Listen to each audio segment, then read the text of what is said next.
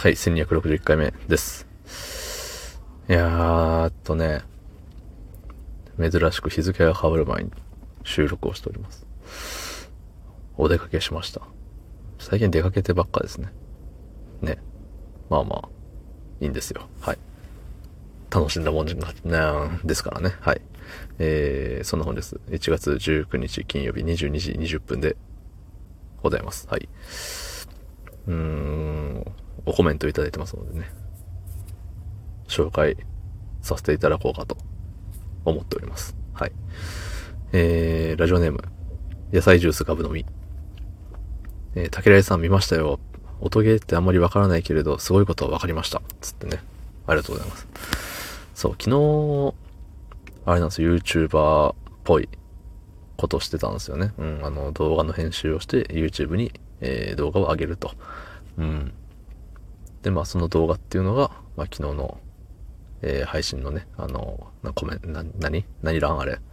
説明欄？概要欄？なんかに貼ってますんでね。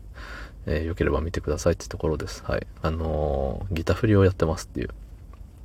で、ギタ振りの専用のコントローラーがね、えー純正品で4万円するんで、うん。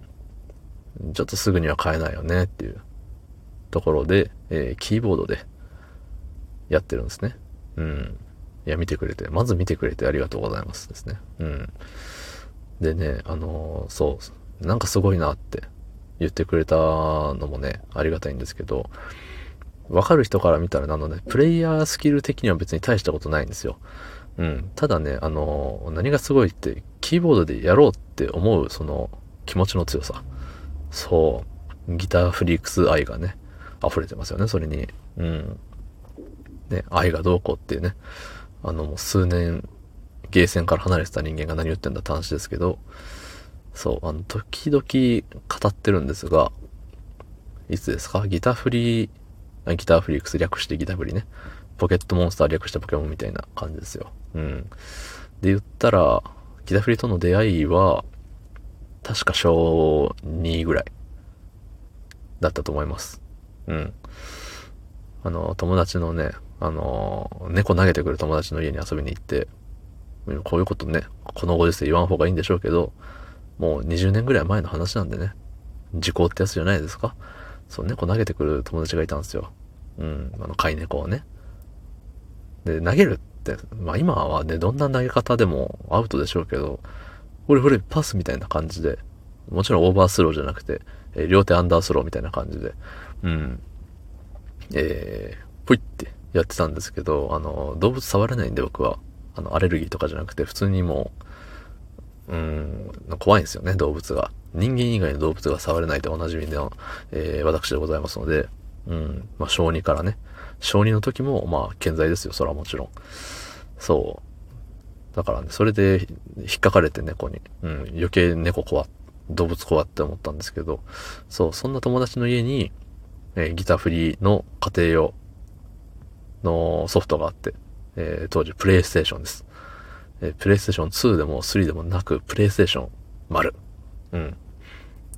で、あって、で、ソフトとともに、えー専用のコントローラー、もうチャッチーね、ほんと、うん、軽い、ボタンが3つとピッキングレバーがあるだけの、ほんとしょぼいやつがあって、で、それやったらちょっと楽しくて、うん。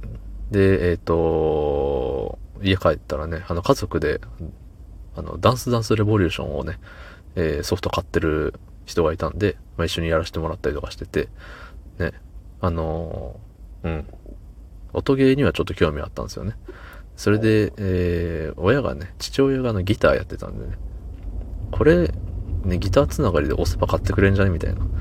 ね、当時からちょっと腹黒さが全開ですけど、友達に知ったらさ、あのギターフリークスっていうギターのゲームあってさ、もう買ったらいいやんけ、みたいな。マジありがとう、つって。で、買ったのが始まりですね。うん。まあそっから、えー本格的にゲーセンデビューしてやり出すまではまあまあ時間があったんですけど、それはまた、いつか喋ったかな？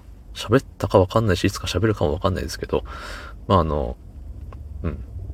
考えれば、コントローラーなくてもゲームってできるんだぜっていう。みんなも、えーギターフリーできるぜ、やろうぜっていうところですね。はい。おしまい。どうもありがとうございました。